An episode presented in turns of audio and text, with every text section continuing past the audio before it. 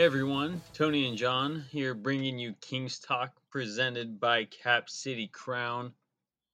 Uh, you know, we're in the middle of Summer League. Keegan Murray's trying to defend the crown for the reigning champion Sacramento Kings and, you know, trying to follow in the footsteps of Davion Mitchell. Uh, I mean, he looks like a, a front runner for that Summer League MVP candidacy, I guess. It's uh I mean, it's all the basketball there is right now, so it's definitely some definitely some front page stuff. But I mean, jokes aside, Murray has looked super good um in the five games I've seen him watch. I'm not gonna lie, we're uh recording this during the first half of the Thunder Kings game um tonight, yesterday, I guess, whatever time you're listening to this. So we will not have any analysis on that, and we're just going to pretend like that game doesn't exist at the moment, or where you can just assume he scored 20 points like he's been doing. But um, yeah, Murray has looked so good, and uh, I don't know, he's leaving me speechless. I guess. What, what do you have to say about Murray's play, John? Yeah, I mean, I think you know all the all the talk about uh wins in the summer league and all that stuff, and uh, it, it, you know, it's all tongue in cheek. But uh, similarly to all the talk, you know, last summer, you know, summer league champions, uh, at the core of the enthusiasm was how well uh, Davion Mitchell played, how how how well he played on the defensive end mostly, and also just how it seemed like all the hard work that he was really kind of showing off as maybe his best asset as a prospect, uh, how it really played out as a product on the floor. And I think you're seeing pretty much the same thing from Keegan Murray in that regard. Um, obviously, it's probably more on the offensive end that you would be giving him attention. But of course, Keegan Murray has played pretty solid defense. Um, you know, I think the Orlando game was kind of interesting to watch against him and Paolo Banchero. But there were a few times where he, you know, he played pretty good D on uh, the number one overall draft pick. But um, he's he's just he's similar to Mitchell. It just seems like, I mean, I think this is maybe maybe comparing him to Mitchell might not be doing Murray justice because one of the things that Murray's doing is he's not only looking like a pro, but he just really looks like he's going to lock into that starting lineup and really fill a role. And obviously Mitchell like kind of had an up and down rookie year and um, you know uh, found his way really in the end, and really looks like he has his role, you know, in mind and his uh, communicative role growing both on the floor and in the locker room. Um, but I think with Murray, you're just you're seeing a lot of instant impact. Just a guy that um, all the things that he does is just going to fit in perfectly with with with Sabonis and Fox and some of these other shooters that they've gotten, and all the things that you can complain about. First of all, you've seen moderate improvements in in just five games. You know, six if you're counting that OKC game that you know we're time traveling back to uh, before that game uh, was played or whatever. Um, you know, what he's what he's been able to do is is kind of improve things. Like I think, for instance, he's one of the probably the biggest things you could give him flack for in the summer league so far is like his ball handling and in turn the turnovers that can arise from that, whether getting the ball stolen or being forced to uh, get into a bad situation, a bad passing situation. Um, but he only had two turnovers following it up, I think, after uh, four turnovers against Orlando, um, where he, you know, he usually does a thing, obviously, where most of his turnovers are in the first half. But he had four turnovers against Orlando. Comes back against Indiana, has only two turnovers. The two turnovers were just two traveling violations. So he wasn't doing any of those mistakes uh, that he was doing earlier. I think one of the big things that you saw in Indiana, or not Indiana, in Indiana, but in Vegas against Indiana, uh, is you saw him getting doubled. Some of those same situations that led to turnovers a game or two or three ago. He'd get doubled, and he seemed far more poised and confident. Now, that might be more communication with his teammates, more chemistry, but at the end of the day, it just looks like he's getting more and more comfortable, more and more confident. And I think he's always had that, but he's just really latching onto it. And I think that's been probably the most impressive thing. Yeah, I, I mean, I I'm mostly impressed with his shooting. Um, like you said, seems like he's going to be a starter going into the season. I mean, just the way he's been shooting in summer league, that's what the Kings need. They need that stretch big, that stretch forward to pair next to Sabonis and Fox. He, I mean, he's hitting his threes in at what, like in forty percent clip at the moment, over forty percent. It's exactly Mhm. what the Kings need. His defense has been great. Um, you know, that three and D guy that you know so coveted in the NBA so far, or you know, coveted in the NBA right now. Um, he, you know, he seems like he's fitting that mold pretty well. Um, and yeah, I mean, even like his sh- like that Magic game. I know that Magic game was crazy, but that you know he kind of took over at the end a little. Yeah, uh, or he took over at the end of that Pacers game, but hitting that shot against the Magic with like a second left after they steal the ball, he, you know, he's showing that he's, you know, he's not afraid to, I don't know, show up when the big times show up, you know, when it matters most. Yeah, was that was clean say. as hell. Yeah, that was just that was killer. Just got it. He's just like he got the ball and he dribbled back and he just nailed it. Just with his beautiful stroke, the way he keeps the ball up high. It's a pretty quick release. It's beautiful. yeah, it was great to see. You know, he's showing that you know he's not afraid of the big moment and stuff like that. Um, and a report came out, or a quote, I guess, from Marc Spears saying that you know some scouts even had him as high as the number two, you know, player in out of this draft class. So I mean, watching him in summer league so far, it's like okay, like you're kind of seeing maybe why scouts had him so high. I mean, it wasn't like he was a bad player in college. He led the he led the nation in scoring and everything, and he's coming out here in summer league and you know showing why that maybe you know we, we definitely kind of we had a debate whether Keegan Murray really was the best player available when uh, Monte said that he was when he drafted him, uh, and you know it's Yeah, so you know, it's funny on. that you're bringing that up yeah, because I uh-huh. did want to ask a question because I've been interested because it's been been about three weeks since the draft now, and after five summer league games, five or six, whatever you want to count it. Um, what do you think about? Because I know that after like on draft night and after draft night, it was kind of like, yeah, because leading up to the draft, I know that both of us kind of agreed that just the value of having this fourth pick, all the options, all the things that you can do with it. It just felt like, man, the Kings, I don't know. I think it seemed like every Kings fan and everybody that's watching the Kings was like, man, it would be pretty dang cool if they could trade back a spot or two and still get Keegan Murray. Would that have happened? I'm not sure. Um, maybe. I mean, if they had traded back, would they have gotten Keegan Murray? I think they would have only been able to trade back one spot. But um, you know, like obviously none of that happened. And at the end of the day, when you start, you kind of let like, let reality sink in. Maybe not reality sink in. I don't know. I don't want to put words in your mouth, but just a week later, like what is it? What does it feel like? Because you know it was a little different. I feel like it feels way different than draft night and the immediate effects of draft night. Uh, I mean, it feels a lot different because it seemed like everyone had Ivey at that fourth overall pick. It just he was the fourth best player. I mean, that's what most people were saying, right? And so you wanted Monte to stick to his plan that had been working and choosing the best player available.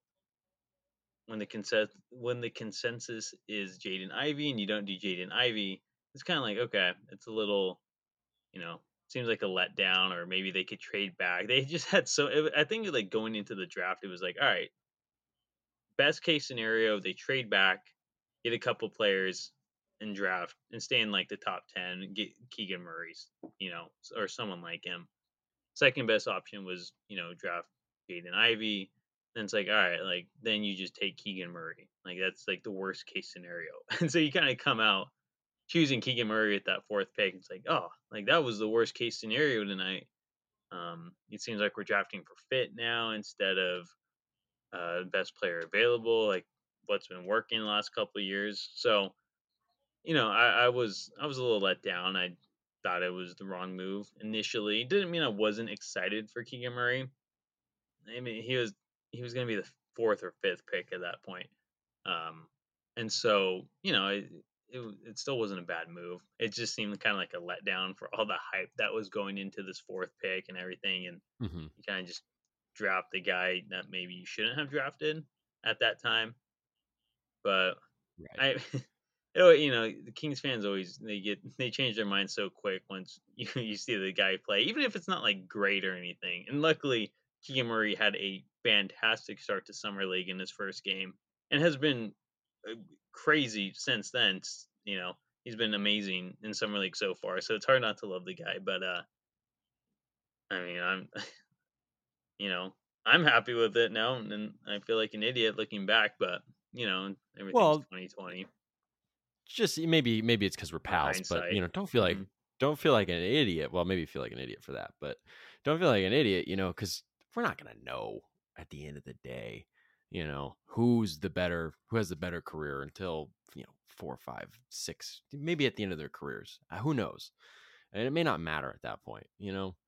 But I think two of the things that I really neglected from my perspective was that one, fit means something completely different when you're talking about the work ethic and character of someone like um, Keegan Murray.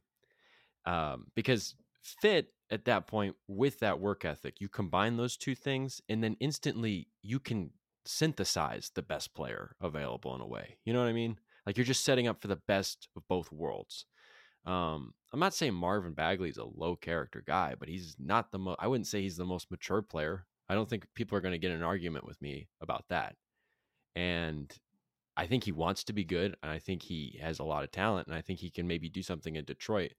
But things weren't pretty in Sacramento, and you know, I I just don't think Keegan Murray presents a canvas on which something like that is painted. It's not such a such a marred image. I think it's cleaner. I mean, I don't know. Like you said, it is so early and everything like that, but it's just like I feel like you're talking about fit in a way that that it's more than just fit. It's like how can you grow here? What can how can both of these places get better? And I don't know. I just feel like it's just too perfect. You know what I mean?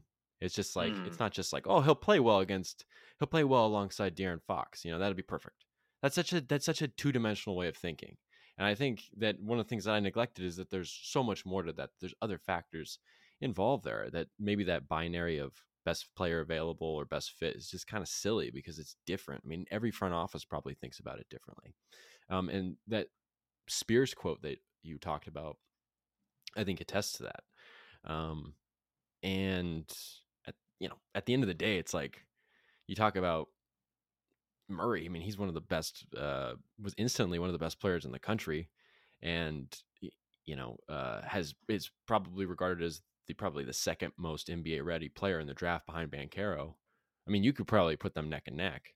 So it's just like at the end of the day, maybe that feels a little silly. But I guess the second thing that I was neglecting before I forget um, is that we also have to keep in mind what um, McNair is trying to do here. And it maybe would have been more obvious had he made the trades for Huerter and Monk um, before the draft, maybe or something like that. But it just feels like that the Kings are really creating a team here that feels like it's the modern NBA. It's super in tune with that shooting, length, versatility, and then all the defense that can come with that. You know, and talk about fit and growth. I mean, like Keegan Murray's perfect for that. So it's just, I mean, I feel like like of course like you said hindsight's 2020 so it's easy to feel a little silly but it's like man those that just seems like i don't know it just seems like that's uh that's just that, makes so much more sense and I, I feel like we're seeing what they foresaw and i feel like you got to give credit where credit is due like there were people out there that were just saying take murray number four he is the best player available that were saying the exact things that the kings front office ended up saying um so you know, I don't know. It's interesting. Uh, I was, I guess, maybe a little less attached to what they should have done, obviously, but um, you know, looking back at it, it just really feels like it's the smart move. And I know that that's been a lot of the commentary around the league too. Nobody's really talking about Murray and Ivey right now. I mean, I think Ivey got hurt, and you know Murray's lighting it up in summer league for the most part, and uh, I just feel like that narrative won't pop up again for a while because I just don't think that that's it doesn't have the sustainability factor to it. I just think people are going to forget about that pretty quick, especially if the Kings do well this year. But that's mm. got to happen first. Yeah. I mean, best player available, it's so subjective, you know, and so yeah, I agree. That I mean, there's so many factors to you know to make that best player available in the front office's eyes. Um, and yeah, like you said, it, it's probably different between every front office, and yeah, we were probably ignoring the fit. I, I was looking more in like who has the best chance to become a star, and like Mhm. how good of a star is that person going to be? And it seemed like Ivey was that guy, you know, a guy who can get to the basket seemingly on command, and you know, he, he just seems like an a, a- electric player. So, but yeah, And no doubt, I mean, he's the athleticism on that guy is just undeniable. It's you. Yeah, you can't help but to think about It's, just it taking that for that and, reason. mm-hmm, mm-hmm. So, but kind of like And then, of course, I mean, I mean, there's like, there's Mhm. sure. you blipped out there for a sec. I don't know if I don't know if the audio caught that because I think you were like silent there for a second. oh, But go I, ahead I and just say what you were saying too. again. Yeah, just go Uh, ahead and say what you were saying again. Um, I was gonna say um that going what you were talking about with giving credit where credit's due to the people who said to take Keegan Murray at number four. I saw a large or a, a person who was really on board and saying Murray at number four has to be the pick was Matt George. And Matt George, you know, he's a bigger he's a bigger Kings media guy. But um he was also a big Marvin Bagley guy and really stood next to Bagley. He wanted the Kings to draft Bagley. He supported him even when Bagley was at his worst. Um, and you're not saying like you know just because he liked Marvin Bagley, he's wrong about Keegan Murray. But it's so hard drafting. I think probably for the next several years. I I mean, just just how bad the Kings have been drafting for a long time, especially with this playoff drought. But that Marvin Bagley thing, it's always going to hang over. Not always, but you know, for the next few years, it's going to hang over the heads or you know the front office's heads during draft night, or maybe not even the front offices. I hope not, but at least Kings fans' heads. Um, hoping that you you don't create another, you know, you don't draft another bust like that over you know one spot before Luka Doncic, and that was definitely the fear going into this draft. It's like okay, like Jaden Ivey, like you can't mess up on this one, right? Like this is the guy who has the star potential.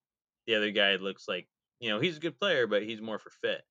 Um, hmm you know that was why we drafted Bagley. He we had a point guard and De'Aaron Fox and a shooting guard and Buddy Hield. Um, and, I- you know I think Marvin Bagley could have been a good player, but he, you know injuries set him aside. But anyways, um, yeah, I, I think that was kind of the the mindset going into this draft as well. Was you just you can't make that mistake again, and it just seemed everyone was so high on Ivey. It was just it's hard to look past it. But I mean, my Twitter handle says it the best. I mean, in, in McNair we trust, and he got Murray, and you know even if I I was doubting what he was saying about you know Murray being the best player available, they felt like they got the best player available. Even though I was doubting that for a second, you know, I I kind of like okay, like you know what McNair, it's his team. He hasn't proved you know he hasn't proved me wrong yet. So uh, or I don't know if that's the right saying, but he I um think though, yeah, I think it's just a good point. That's just like maybe McNair shouldn't just be trusting a trusting a bunch of randos on the internet, you know. So maybe yeah it's good that he's sticking to his own guns. exactly. He hasn't proved us wrong. I meant, but but it um it would I find it interesting that you mentioned the Matt George thing because yeah, that's who I was thinking of really. Um, and I would be interested to know what he would say about. It'd be interesting to know if he would feel the same thing about just like the difference between Bagley and Murray. It'd be interested to know what he'd have to say about the fact that he essentially vouched for two guys, and he's, you know, he went 0 for one. You know, we'll see what he does with the second one. It looks pretty good, but you know, like you said, I mean, one of the biggest things with Bagley was injuries, and that can happen to anybody. But um, you know, it- it'd be interesting to know what he's he would say. I mean, I just again, it just feels like maybe that's almost a worthless conversation too, because it's almost just like comparing apples to oranges.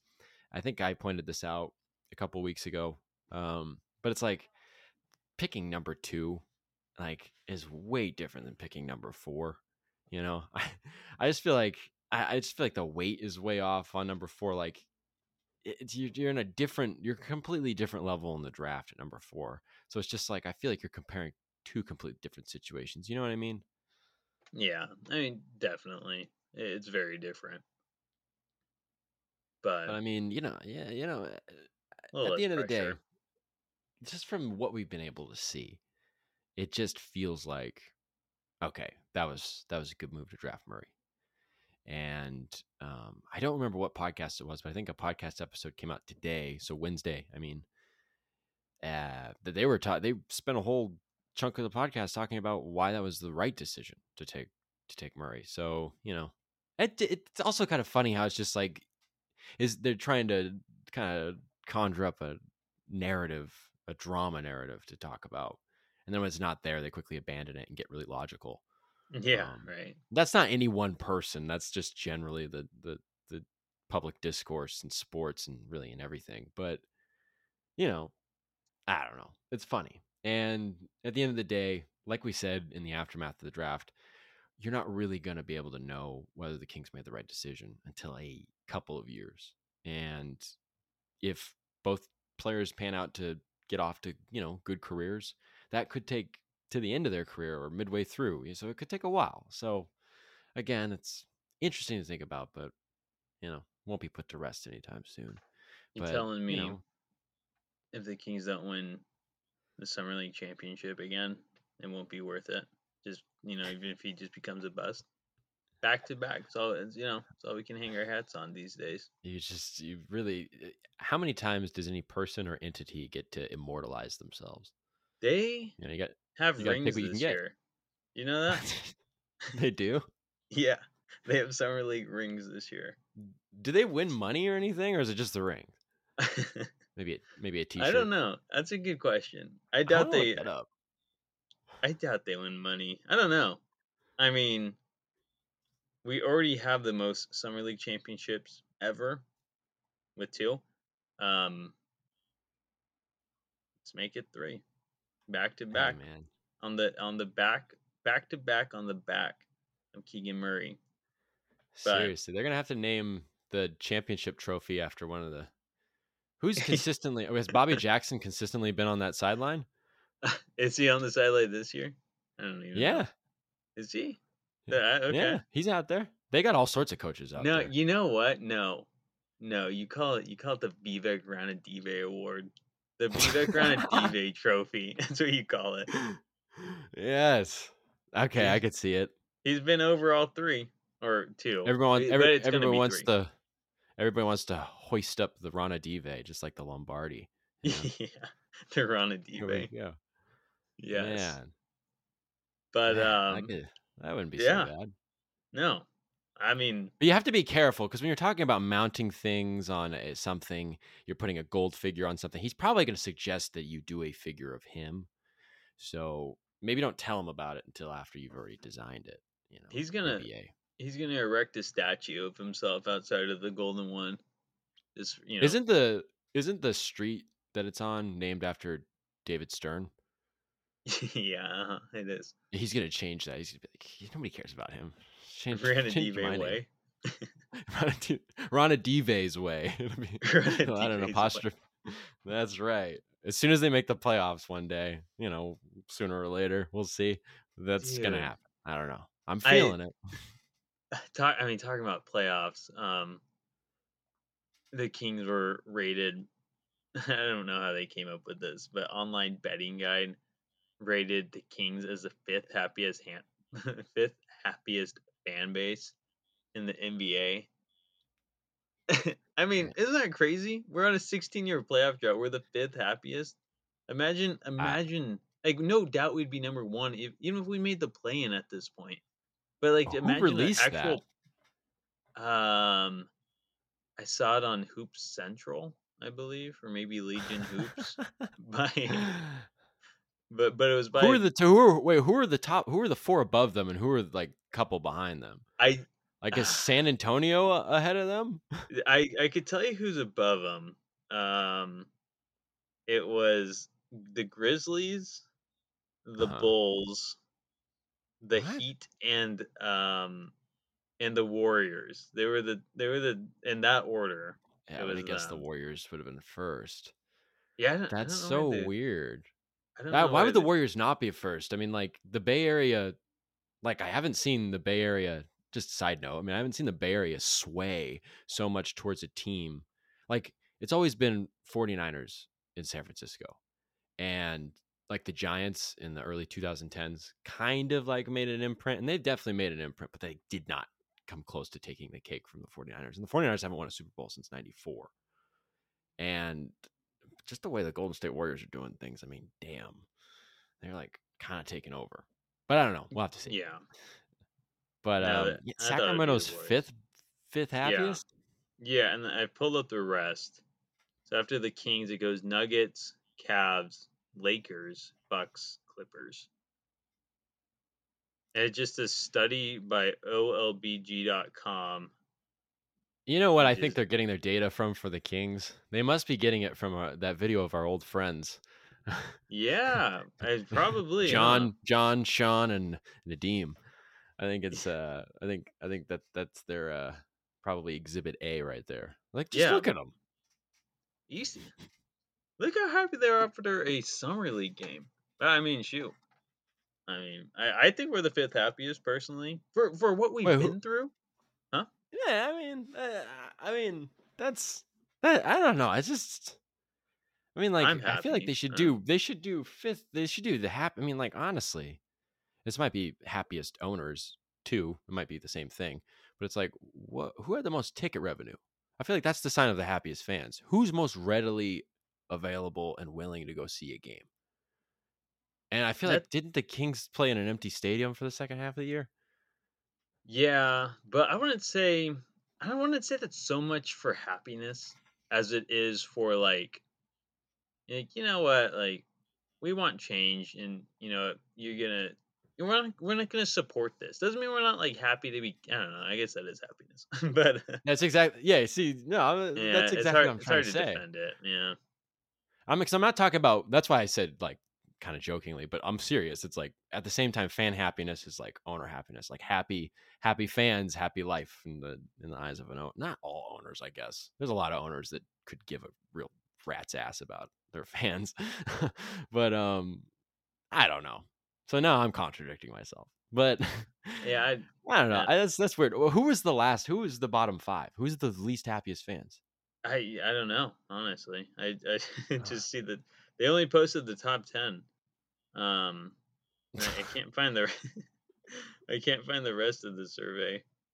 Um, This is ridiculous. I just, okay. One second. Let me see. It just says, right, like clicking on the website onlinebettingguide.com. But I don't, I don't know how to find. I don't know how to find this. That's crazy. I don't know how to find the Here, let's- report, unfortunately. Online betting guide. Oh my goodness. Dude, I, I know that man. I should have brought it up without knowing, huh? Yeah, I don't know. I just I think you're right though, because it only has the the top ten. New research shows what research? That's ridiculous. it's like study done.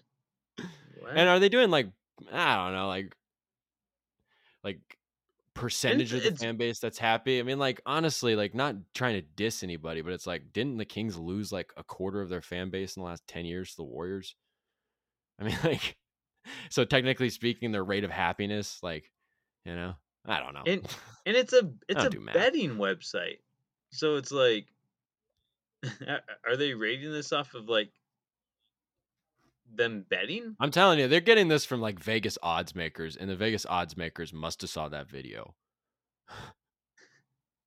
this is stupid. This is so dumb. What? Imagine putting a bet on that.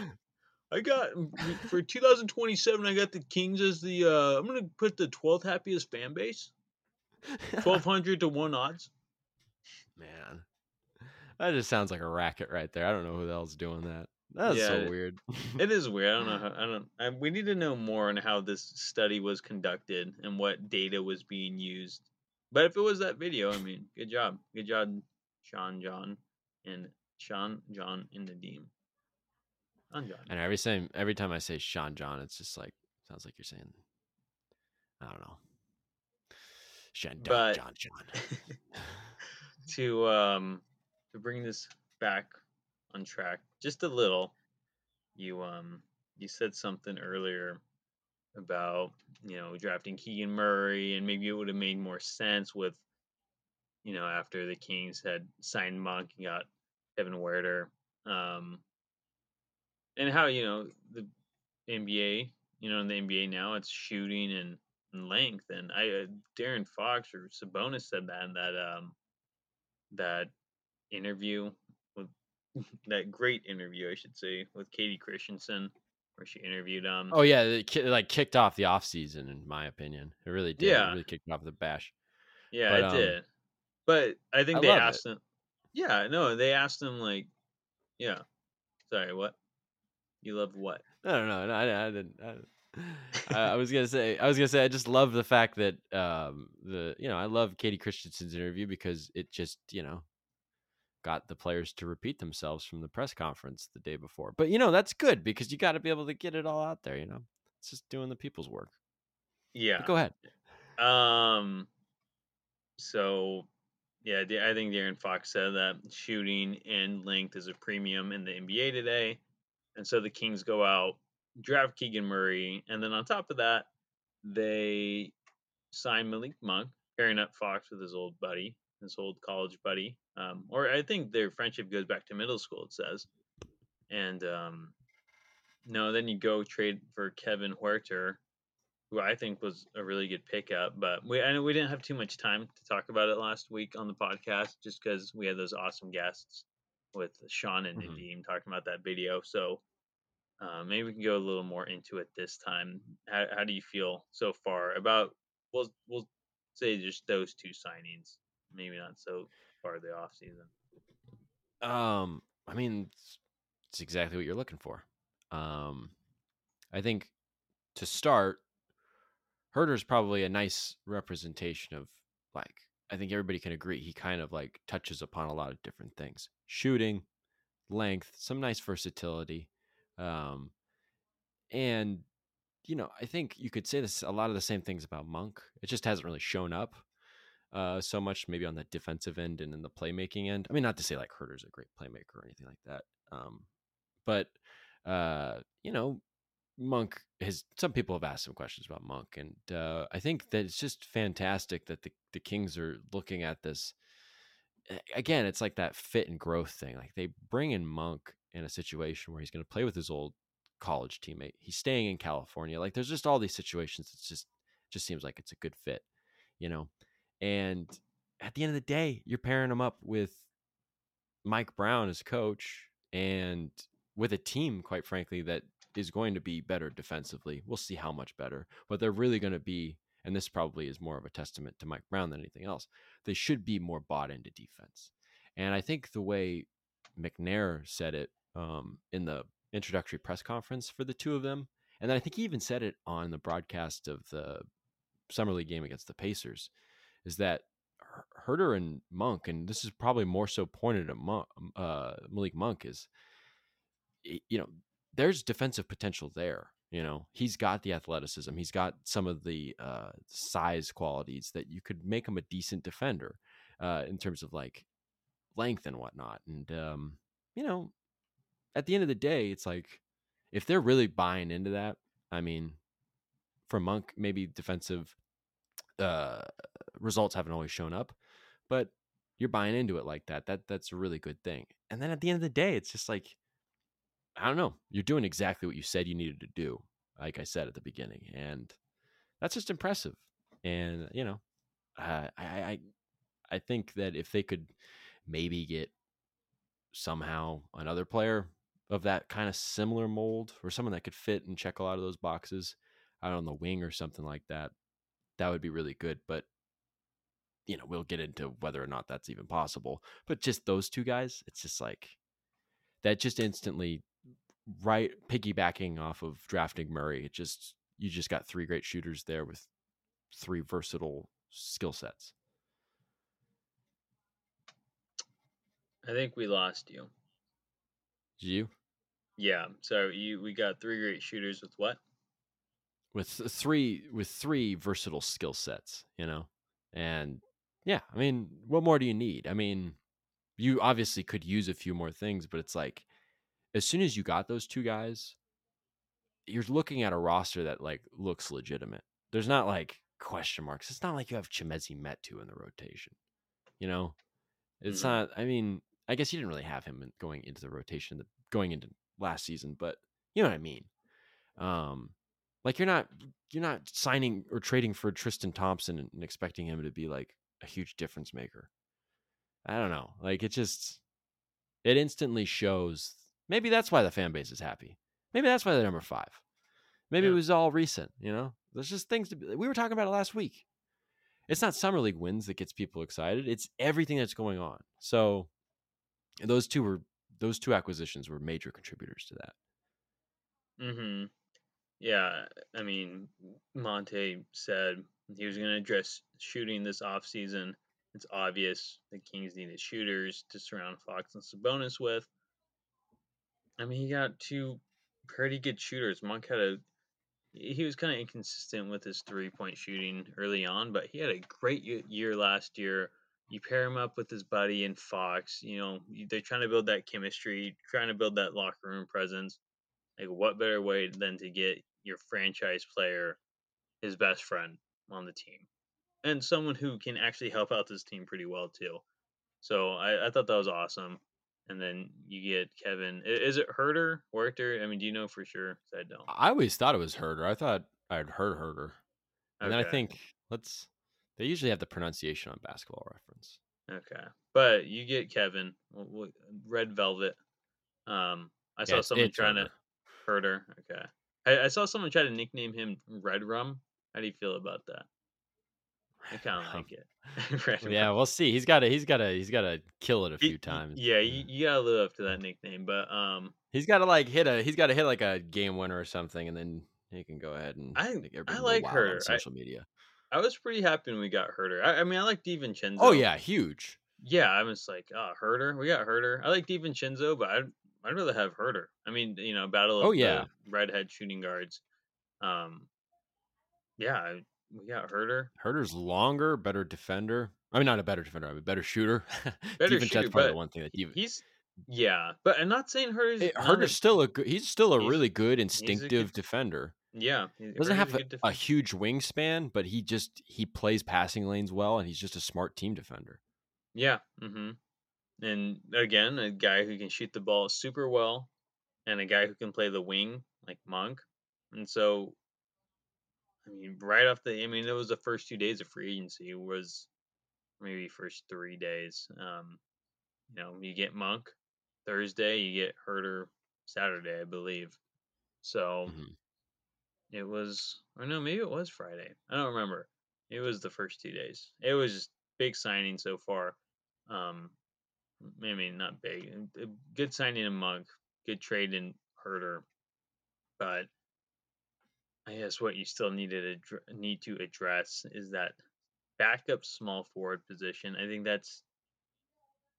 I, I mean, technically the last piece of the puzzle. I think for this team, um, unless you you know you make a trade and then another hole opens. But Mhm. I don't know. Because I see Huerter starting. I don't see him, and he is he can play small forward, but I think you start him at Yeah. the shooting guard. Um, I don't know. I think they you think you still need that small, you know, backup small forward, and there's not a lot left on the market. I mean, I think the best the best option still that's an unrestricted free agent is Kent Bazemore. And I, I like Kent Bazemore, but I don't know. Is he? I don't know. Is he really gonna like? Wow, we have a backup small forward. Yeah, he's more of a depth piece. He's just kind of padding, at be really good padding. career. Yeah, but you know, at the end of the day, it's like, well, okay. First of all, this is a good transition. The Kings, I think, the big thing that came from that uh the uh, introductory press conference for Huerter and Monk was that McNair made it pretty clear that they're still looking to make additions. They're still looking to make moves. And I know that uh, I think Sabonis was interviewed at summer league by somebody, and he was saying he was kind of alluding to the same thing. It's like things can still happen. So there's a g- general consensus that, or I guess a, a perception that the Kings could potentially do something, but their hands are kind of tied in a lot of ways because they can't trade any first round pick, um, and they can't uh, sign anybody really. They only have about 1.9 million to work with. Um, they've talked about adding some kind of depth pieces, guard or, or uh, in Dellavedova and Quinn Cook, but um, you're really your hands are tied in terms of financials. I mean, you couldn't even get Vezenkov basically, and of course he won MVP. Maybe wants to go back and play another. He seems eager to go back and play another year in Greece. Uh, we could talk more about that in a second, but you know, at, at, the end of the day, the point is, is the Kings can't really do anything unless it's basically a big trade. Because if you're talking about trading and you're talking about trying to get somebody, and maybe you could, I, I feel like you can maybe point out a few people that maybe you'd want to target. Like if you could just get them on your team, if they could just pop up on the team right now, if like you could just get Cam Reddish to be a backup small forward, you're not getting a great shooter, but you're getting a pretty good defender, you know, or maybe someone like Oshae Brissett from Indiana or somebody like that. I don't know. But then at the end of the day, you rack your brain for how do you try to acquire them through trade, and you just can't. Like, who are you giving up? What what's the money situation look like after? Uh, I, kind of the other thing you pointed out is like, are you just creating another hole? And so, I mean, unless the Kings make a big trade that I can't think of because it's not going to be Durant, Irving, or Donovan Mitchell. Um, I don't know. I mean, like, I, I I wouldn't be surprised if you're kind of looking at the Kings for the most part stand pat because I just don't know what else they can do. Um, and of course, it's a huge kind of dark cloud in terms of anything beyond Durant, Irving, and Mitchell. I mean, the, the the Durant thing first and foremost has to get settled before basically anything else happens in the league. Before anybody continues to sign or make trades, anything like that. That's the big thing that everybody's wake, uh, waiting on. So it's hard to tell at this point. But if I had to say, it just doesn't look like. I know they want to make more moves, but like, isn't that just the mentality that you're always going to have? You should have that mentality, whether or not it's possible. You should just have that mentality. So I'm not 100% sure what they could do, or even if they really realistically think they can do anything. But it's good that they have that attitude, right? Yeah. I mean, I don't know what else are they supposed to say. No, but no, no, seriously. But uh, yeah, I mean, like you said, it's it's gonna be hard to add on to this team. Like, I think there's a report that Kings are in talks with a zillion trades or something, and McNair says he's not done. We're never done, but yeah, I mean, you look at it, and it's you you're tied up with that first round pick which is eh, I'm not like too upset over it, honestly. I mean, it seemed like good restrictions, but it seems like I don't know that I don't know. I, I mean, maybe we'll give it up next year if we just somehow. I mean, hopefully, if it's not top ten, I mean, it's top ten protected next year. So, or is it lottery hmm. protected? I don't remember. But I think it's um, lottery, and then it's like twelve, and then, and then top ten. No, yeah, it's pretty protected. It's protected pretty well, but uh,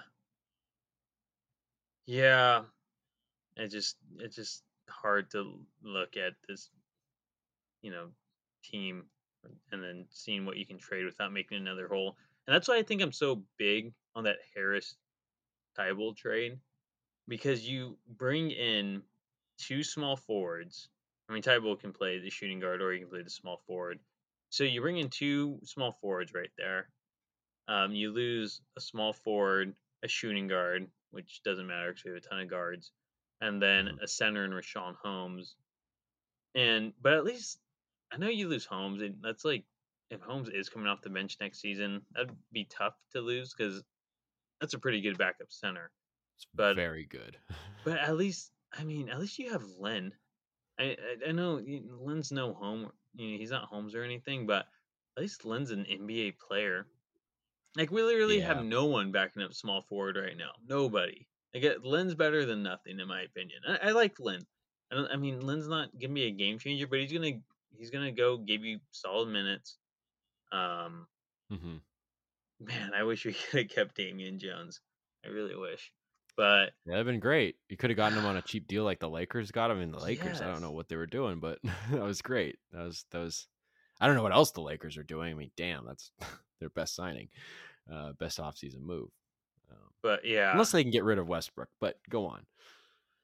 I you know I just that's why I'm big on that trade. You bring in two two more wing players, and you lose Holmes, you lose Barnes. I like Barnes a lot, but I don't know if you're not going to resign Barnes. I don't think mm-hmm. there's many small forwards that are going to be on the market next year either. So I mean, you kind of really are setting yourself up. Yeah, at least at least you have Harris through um, Sabonis's contract, and I think Thybulle is going to be be a restricted free agent. So I guess it kind of sets you up a little better. Yeah, Harris has a big contract.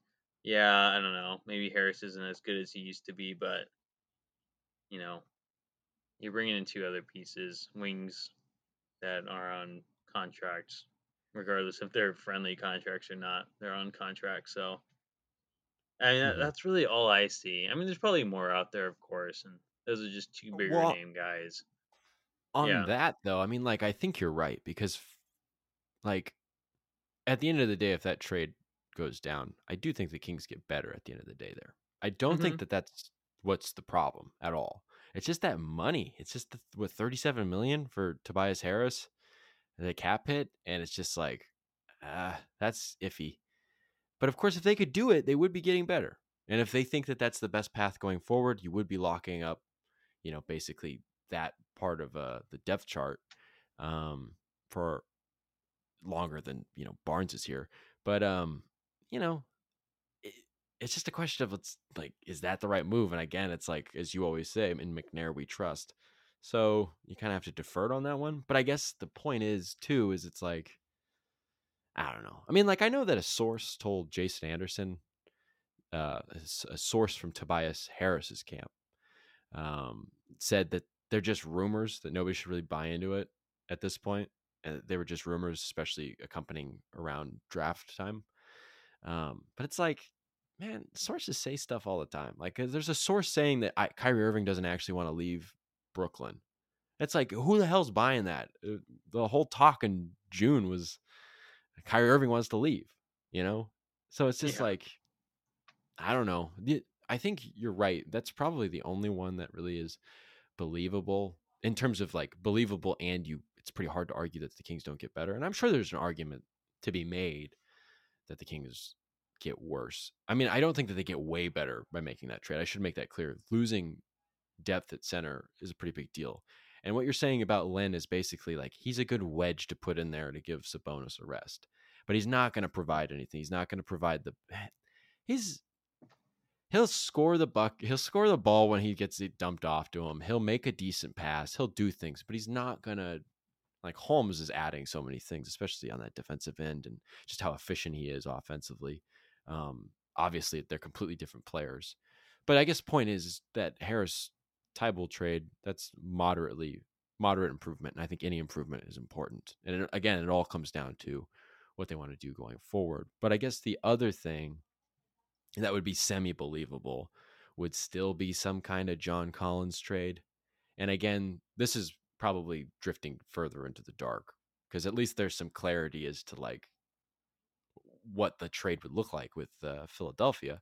But doing a trade with Atlanta to get John Collins somehow, I mean, it's I guess a little harder. I mean, I guess you'd probably be losing um, Barnes and um, probably just Terence Davis. I don't know if you'd have to lose more uh, in terms of cap, but I don't know what you're doing. Like who's getting what and what like if draft if a first round draft pick or certain draft capital can't get used or again it's like it's hard to picture what these things look like and I guess we're I mean I don't even know if when the dam breaks on Durant um if things will even open up but so I mean like for that reason I think you're right the Philadelphia trade makes the only sense. But again, it's not really even clear whether that's going to happen. And maybe we're wasting our breaths because maybe it looks completely different. Maybe Durant, you know, that humble man that we all really respect off the court, um, you know, maybe he makes his decision sooner than later, and it just shifts something um, in the NBA, and uh, all of a sudden, a bunch of players become available. I mean, or same thing with a Kyrie Irving trade or something like that. I mean, think about uh, when Rudy Gobert got traded. Which, speaking of that, Donovan Mitchell's also that uh, like one of those other guys that uh, is looking to be moved. It looks like, but when Rudy Gobert got traded, all the players that Utah got in their package, they essentially went ahead and said these guys are all available. Like uh, Malik Beasley and um, I can't remember who else was in that, but you know that doesn't really help the Kings anyway because you just be Beasley's a guard. But uh, I'm what I'm trying to point out is that if a big trade happens, you know, for Irving or whatever, or any of these other guys, and a team that doesn't want to compete ends up with all these players, then maybe that opens up. You see what I'm saying? Like that might open up another opportunity, another set of opportunities for trades. But, yeah. And again, we're not going to know what that looks like. Yeah, or or the Kings can piggyback maybe off of one of those bigger trades. Maybe they need to bring in a third team. I don't know. I, I don't know how these situations look, but I mean, I remember who what was it? I think it was the Harden trade to Brooklyn. Um and then like I think the Pacers or maybe the Cavs ended up with I don't know. I think Jarrett Allen went to the Cavs and you know the Mm-hmm. Pacers landed Caris LeVert, who's now on the Cavs. But you know, like they they were kind of just needed to pull these, you know, send off these other guys to bring in Harden and his cap space. So, you know, maybe the Kings can somehow get in on that and he's like, oh, you know, like you gotta get rid of this guy, like we'll take him. So hmm we'll see. I mean, you probably have to give up someone still. I, I, and Barnes seems like the the only guy really who's on the block. I mean, you're not trading Monk or Huerter.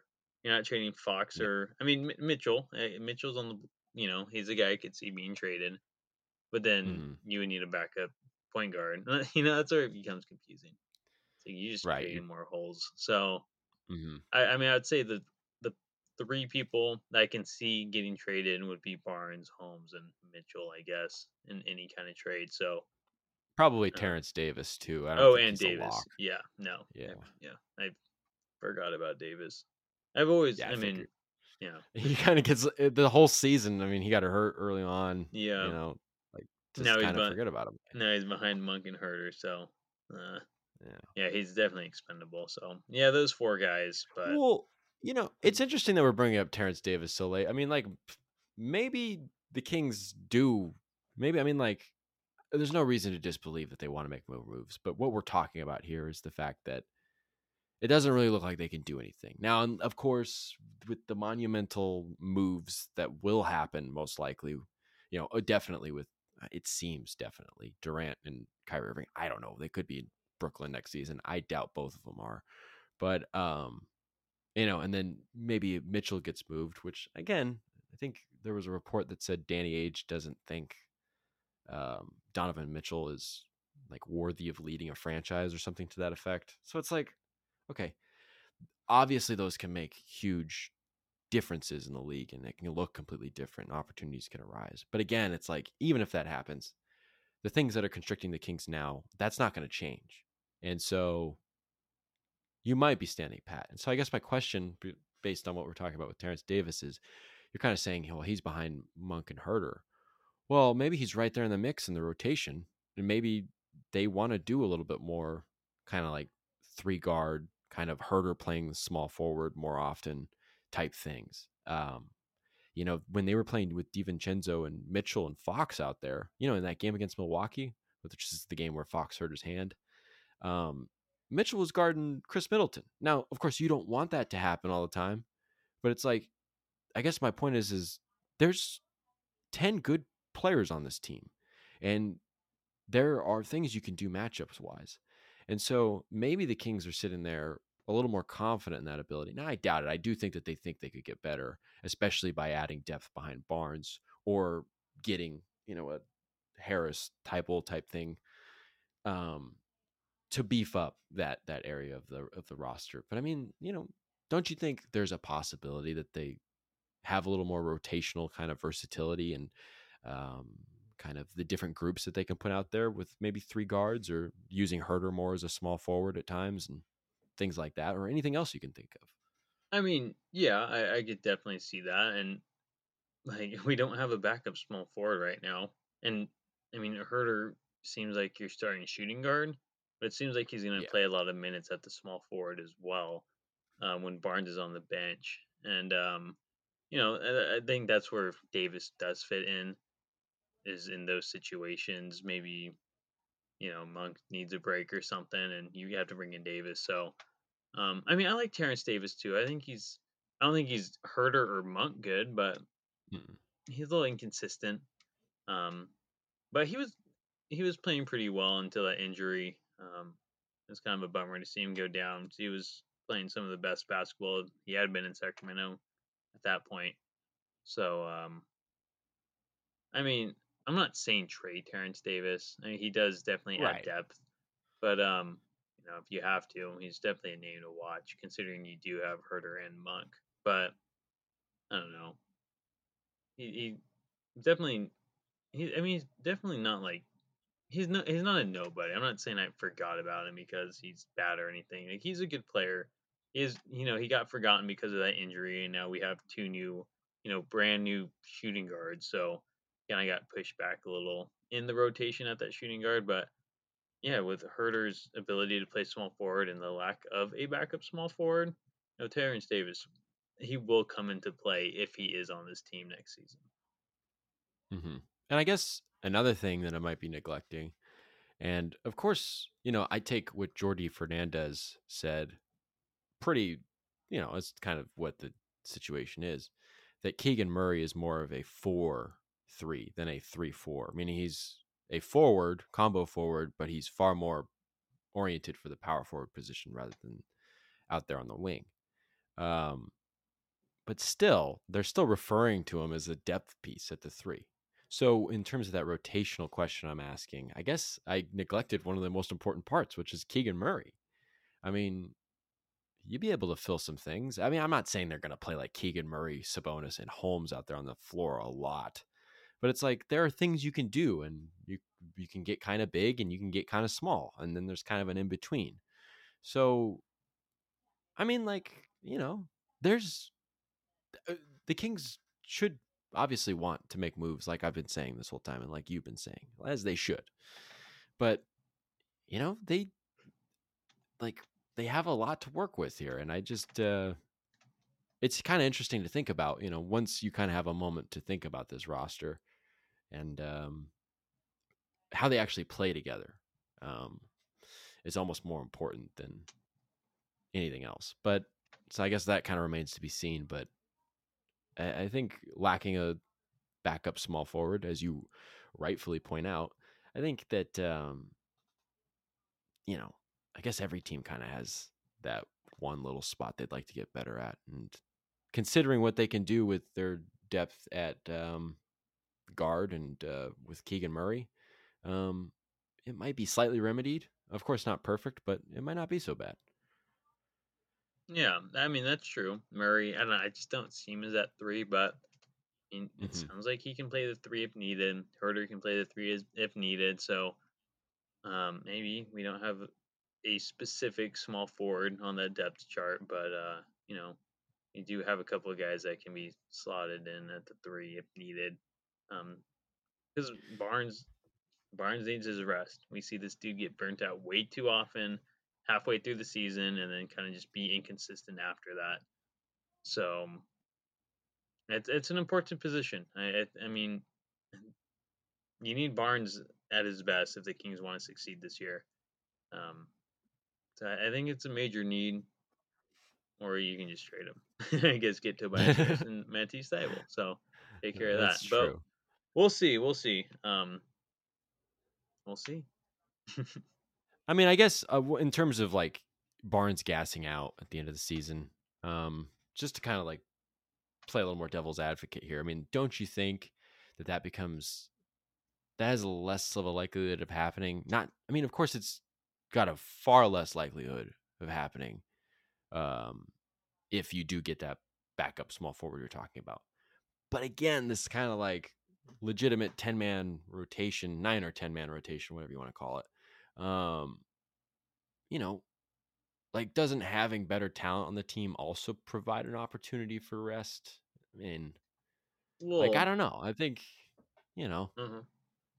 I, I, it's just it's interesting to think about. And of course, like I'm not saying like the Kings are great the way they are. They're gonna you know go to the Western Conference Finals or some bogusness like that. But you know, like in terms of like a realistic standpoint, like if you had to go at it with this roster as it stands, maybe with a few fillers there at the end, um, but uh, you know, like it wouldn't wouldn't be so bad, you know. And I don't think you're saying like it's the end of the world. I mean, I think I think I know you're recognizing the um, positivity of the move so far, um, and you're just taking a standpoint that uh, anybody would take. That they want to get better, and that there are things to get better at. But you know, it's it's interesting, right? Yeah, having a good team. Yeah, it, it'll definitely, it will take the load off of Barnes. Um, no, just having Sabonis and pushing him to the third option instead of the second. But I just worry about his minutes. But I mean, they're going to be easier minutes. Not like very easier. They're going to be easier minutes than he was doing last year until Sabonis came. The scoring load is not going to be so much put on him. Um, and, you know, like maybe he's not going to, with the addition of Huerter, he won't have to guard maybe the best wing player every time now. So it'll no, it'll be a little different. It'll it'll definitely be easier on Barnes, but he's still probably going to be playing a lot of minutes at mm-hmm. this point, I believe, without that true backup small forward and um but you know, who knows? Maybe they will use Murray and Huerter at the three enough to give Barnes his adequate adequate rest. But He's usually leading yeah. the Kings in minutes last couple seasons, so we'll see. Yeah. We'll see. I, I guess it depends. I feel like it's one of those things too. Is it's um, if I'm not mistaken, the Kings have wanted Harrison Barnes to shoot more threes, and I guess I should have said this when I mentioned the kind of just. And again, they're a good team. They're not a great team. They have to prove that they're anything close to that uh, during the season. But they're they're I could you could probably say on paper they're pretty they're good. They're not great. They're not destined for the playoffs for sure, but they're they're good. you know, yeah, they're not bad. Um, but you know, like uh, if Harrison Barnes was taking it upon himself to ignore the uh, suggestion just to take more threes, you know, and, which is I don't know. I mean, t- taking threes takes a lot of energy out of you in a way if you, you rely on your legs to shoot or something like that. Um, but I don't know. Like you said, they could be easier minutes, and he might just feel more comfortable kind of taking that role. Um, and like you said, also um, third option. And I know that Murray is more of a fourth option in that starting lineup that we're basically standing at uh, right now. Um, he's basically the fourth option behind Barnes. But I mean, I read James Ham was writing about it. He says, and I don't know if I 100% agree with him because it's just eh, maybe it's too early to tell. But he said that just the things that you're seeing in summer league, or the things he's seeing in summer league, I should say, um, lead him to believe that he could be a third option on this team. Um, maybe even a second option soon enough. Um, not saying this year, but you know, I think there are certain people that have real high hopes for that. And I just, it would be, I guess my point is it'd just be interesting to see if Barnes is indeed on this team next season, um, what effect that has on him. And I don't know. I don't know if that's really a question in there, but you know what I mean? Yeah. No, I get it. And if Murray, I mean, the dude can catch and shoot really well. There's going to be a lot of catch and shoot op- catch and shoot opportunities with Sabonis now you know, dishing the ball. And mm-hmm. I mean, he's good off the dribble. He's good off, or sorry, he's good on catch and shoot. He's good off of movement too. It, he can, you know, yeah. fade away or be moving a little and still shoot it well. So if you want to get this guy for some screens and just, I mean, if he can shoot as well as he has been shooting, um, sure, throw him as the third option and, you know, save Barnes's legs. If they can do it the same, might as well let the you know the 22 year old do it instead of the 30 year old. So yeah. But I guess the common theme in all of this uh, talk about what the Kings will look like and whether or not they'll make more moves, um, the the common underlying theme here is that uh, we don't really know.